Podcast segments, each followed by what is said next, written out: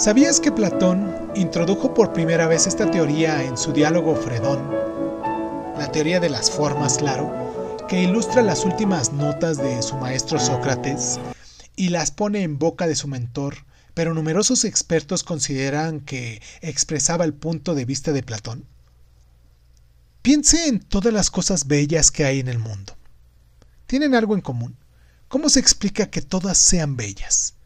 Según Platón, la respuesta a ambas preguntas hay que buscarla en la existencia de una forma o una idea de belleza determinada, de manera que las cosas bellas lo son porque tienen algún tipo de relación con esa forma. El filósofo griego creía que hay muchas formas operando así, no sólo de la belleza, la forma de la rojez que se aplica a todas las cosas rojas del mundo, la forma bien que se encuentra en todas las mm, buenas, la forma, bueno, etcétera, muchísimas formas. Las formas platónicas como la belleza son eternas e invariables. Además, la forma de la belleza es en sí misma bella y no tiene otras características más allá de ella, siendo bella de manera ilimitada y absoluta.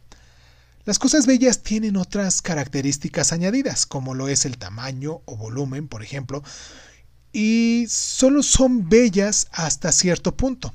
Lo son porque tienen la virtud de participar en la forma de la belleza. Platón describió la participación como una imitación imperfecta. Así las cosas bellas imitan a la belleza, pero solo hasta cierto límite. Ahora bien, para Platón las formas son más reales que los objetos físicos que las imitan. Son eternas e invariables, mientras que las cosas fluyen, apareciendo y desapareciendo constantemente.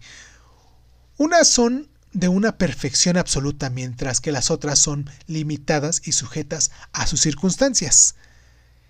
Platón creía que mucho antes de que existieran nuestros cuerpos, ya lo hacían nuestras mentes, que habitaban en el cielo. Ahí eran donde conocían las formas.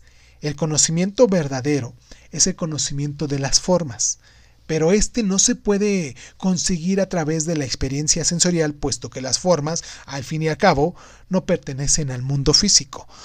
Por lo tanto, nuestro conocimiento de las formas, nuestro conocimiento verdadero, no es sino la memoria de nuestro primer contacto con las formas allá en el cielo. Así, lo que creemos que es aprender, en realidad es solo recordar. ¿Sabías que en el diálogo de Menón, Sócrates defiende la teoría del conocimiento como recuerdo, aportando el ejemplo de un joven esclavo y letrado que es capaz de entender una demostración de Euclides